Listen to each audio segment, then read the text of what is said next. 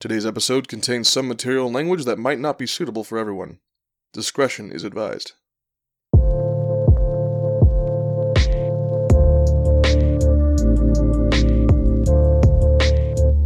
Welcome to the Plum Forest Podcast, where we give you modernized versions of classical Chinese fables and short stories.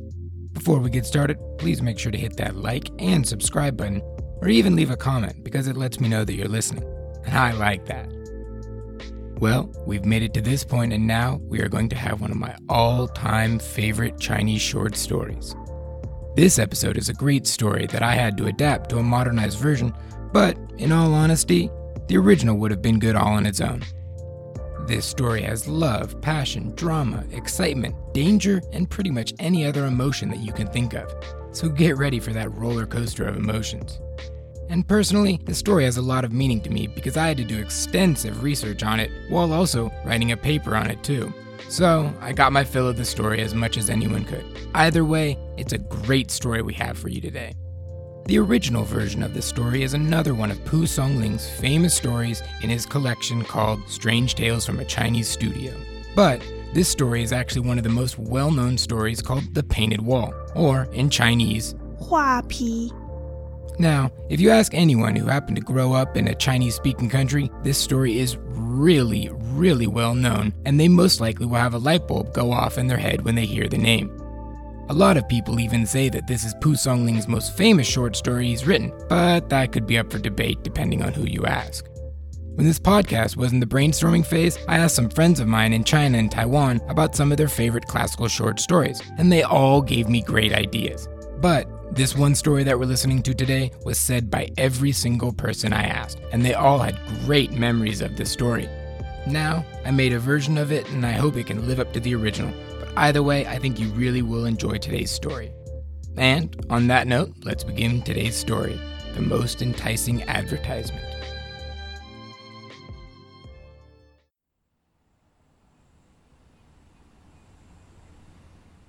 A long time ago, let's say the 90s, there was a man by the name of Lawrence.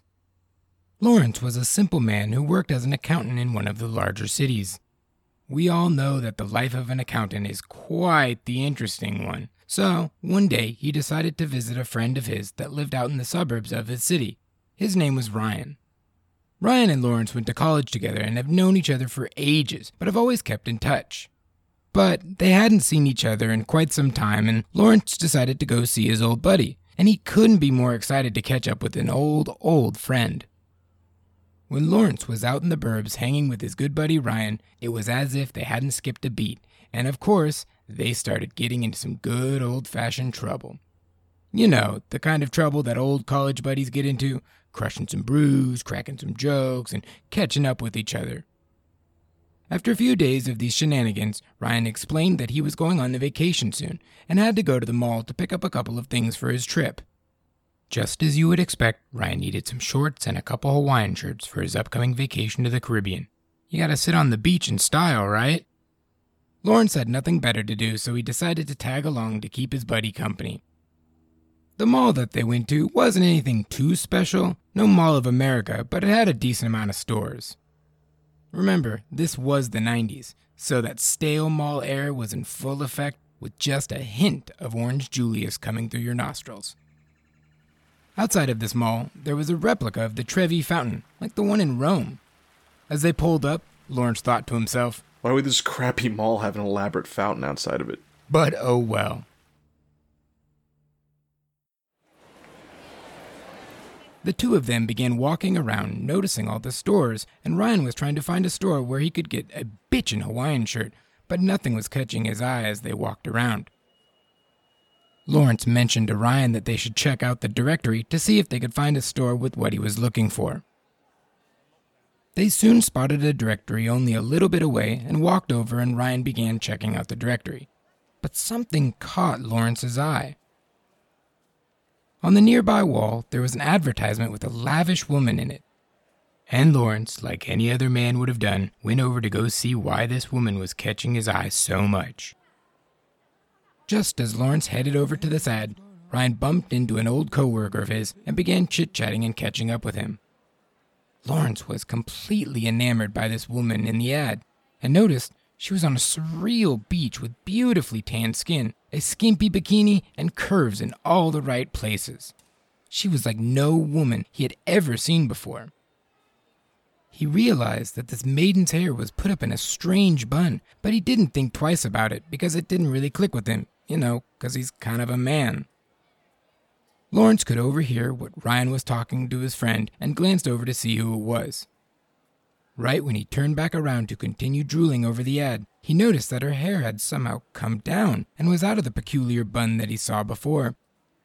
Lawrence stared closer at this woman, and it was almost as if her lips were quivering and her eyes looked as if they were water. He was enchanted by this woman. The deeper he got into her trance, the more mesmerized he was by her. All of a sudden, he floated up into the wall and then flew straight into the advertisement. Her trance had brought him into the advertisement with her. Lawrence looked around and now found himself on a beach in some tropical location. Palm trees blowing in the breeze, and the sound of small waves rushed into his ears. Fuck. I hate sand. Lawrence said to himself. As he looked around this new location, he noticed some small huts and noises coming from them off in the distance. It seemed as if there was some sort of luau, but he was still unsure what was going on and how he had even gotten there. Even besides the sand, he was in paradise, and he could only think of two things. One, how he wanted a nice cold beer. And two, where was that gorgeous woman that he had seen before? Curiosity got the best of him, and he took off his shoes and socks and picked them up and started walking around on the beach, just like anyone else would do. After walking around on this beach for quite some time, he strolled into the nearby jungle and noticed a group of islanders carrying a pig on a spit roast for a barbecue.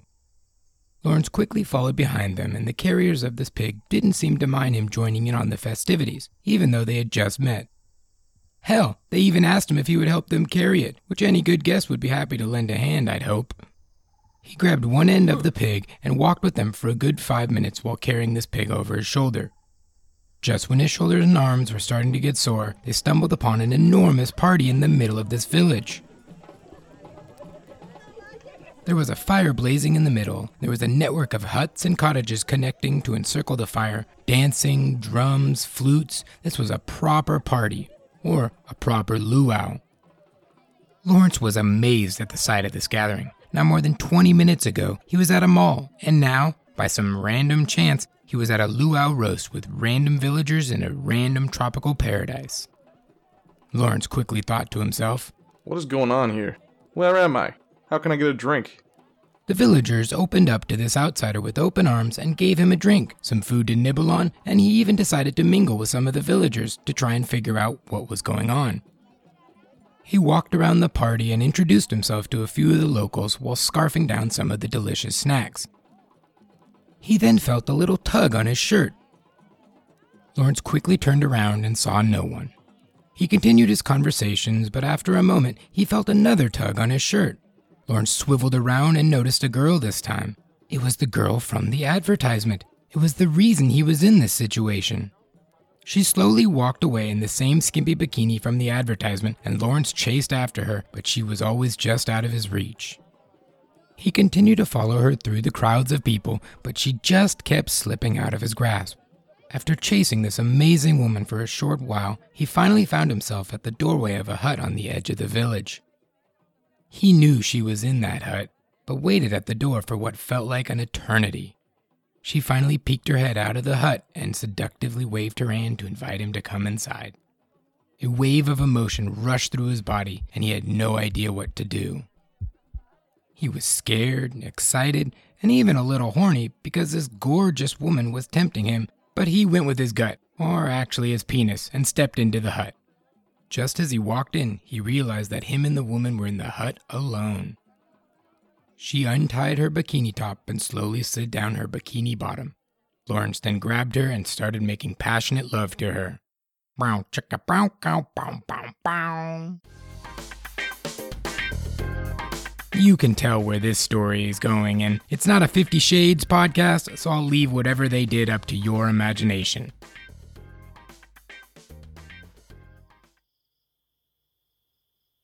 After the deed was finished, she quickly got to her feet and put her finger over her lips to signal to him not to make a single peep. She opened a back door of the hut and walked through this new door without making a squeak. Lawrence didn't think twice of this, and after vigorous lovemaking, he fell asleep on the bed, you know, like most guys do after a solid lovemaking session. After a short slumber, Lawrence woke up to the temptress trying to initiate round two, and Lawrence didn't oppose, not even a little bit. This ongoing situation went on for a couple days where she would sneak him food and drink, and the two of them would knock boots like it was prom night. The other women of the village started taking notice to where the temptress was running off to all the time. She was always exhausted, always flushed, and always having bedhead while doing her communal chores. After some snooping around, the other women realized that Lawrence was hiding in her hut. I mean, couldn't they hear what they've been doing? The other women all rushed to find the siren and confront her about it. Quickly, they found her and stopped her in her tracks. Ooh, well, look who we found.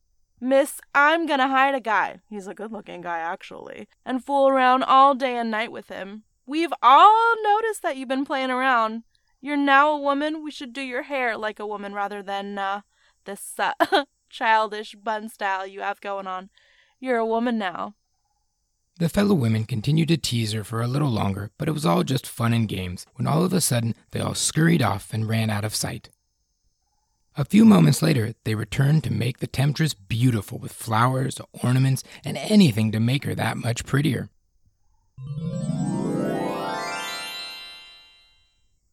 With the makeover completed, she was even more beautiful, and all she could do is stare at herself in the mirror in amazement to what she had become. She looked better than the advertisement made her out to be. Let's get out of here, girls. Let's let these two lovebirds have some fun. All the women just scurried off while giggling like little middle schoolers. As the temptress returned to her hut, Lawrence's jaw dropped to the floor when she stepped through the door. She was a perfect 10, and Lawrence was so amazed at the transformation she'd undergone. They then began doing the dirty deed when all of a sudden they heard a loud noise outside. Shit! Shit, shit, shit, shit, shit! The temptress shouted. The temptress peered through the crack in the door and saw the guard coming their way. You gotta hide! I'll tell the girls to cover for you. Hide right now. Lawrence was scared out of his gourd. He had no idea what was going on, but all he knew was that he needed to hide quick. All the women were outside lined up when the guard shouted out. Are all of you present? The guard barked at the women. All here. The women all replied in unison. I've heard rumors that there's a man in the village from an unknown place. Where is he? Bring him out here now. The women all looked at each other with a baffled look, and one replied, Uh, what are you talking about? There's no man here. Have you lost your damn mind? Just as the woman finished her sentence, the guard looked at each and every woman and shot daggers with his eyes to each of them.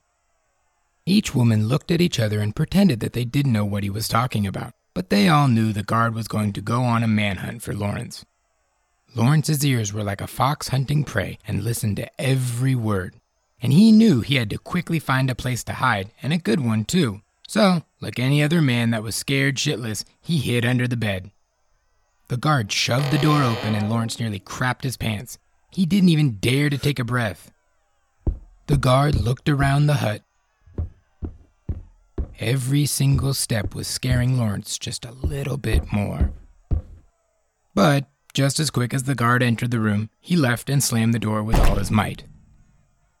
Even though the guard had just left and the commotion was still going on outside, he kept his eyes closed and stayed quieter than a mouse. The guard then continued to search the nearby huts looking for this man. As the rumble of the inspection calmed down, he heard the door opening once again, but this time it was a much more pleasant surprise. I'm back. It's just me. Don't worry. The guard is gone. I, uh, I think I need a new pair of underwear. He giggled with the temptress. This commotion had gotten to him, and he had even forgotten what he was doing there in the first place.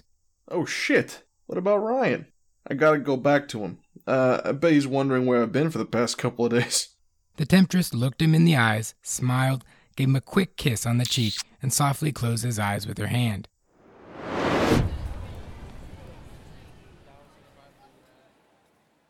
When his eyes opened up, he was back in the mall. Lawrence glanced over and saw Ryan still talking to his friend like nothing had happened.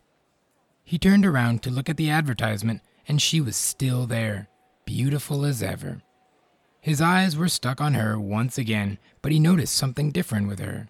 Her hair was down with a couple of the ornaments put in there. Lawrence was baffled by this and walked over to Ryan.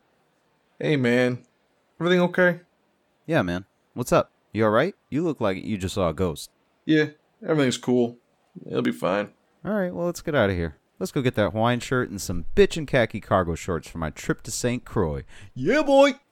Lawrence agreed, and they began walking away, but he couldn't take his eyes off that advertisement, and all he could do was stare at the woman and her beautiful ornaments.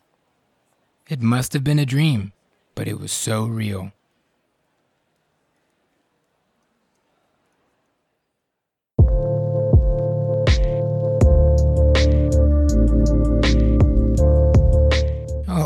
Boy, I wonder how going back to life after being swept away to a tropical island with a luau would be. I would not want to leave, but at the same time, when the guard comes, I think a little trickle of pee would probably come out of me, but that's neither here nor there. But I do gotta say mad respect to the maiden who knew what was going on and still covered for her. That's a true friend right there. We all need a head maiden like that in our life. And I loved how she knew from day one what was going on with that girl. She's been around the block a few times and knew exactly how to get around the guard and his questions. This was obviously not her first rodeo. It's interesting because in the original version, the mall is a Buddhist monastery. When I was writing this to work for a mall, it actually worked itself out pretty well. A mall and a Buddhist monastery have quite a few overlapping similarities. Well, kind of, I guess. Like, for example, the monks chanting in the back could be kids screaming at the food court. That's gold. Well, I hope you enjoyed the story today, and if you have any other questions, be sure to head over to the Plum Forest Podcast subreddit to discuss any of your questions that you may have, because we all have some about this story. Today's cast was quite a few people who really did help me out so much, so thanks, guys. Salacious B. Crumb did a great role of Lawrence and also the quick line of the guard. Annie Fowler came through again with a fantastic job on the voice of the Temptress. My stepsister Nina Gestel did an amazing job with the Maiden, and the voice of Ryan was done by Mike L., who did an amazing job and helped me out when I really needed it. Thanks, guys. You guys made this episode that much better with all your help. Be sure to follow us on all those wonderful social media outlets at Plum Forest Pod, and our website still has so much amazing information that you can check out at plumforestpodcast.com. And of course, be sure to tune in next Monday for another great but sort of slimy story that will get everyone buzzing. Take care and stay safe. You just listened to a Where's Kellen production. Wow.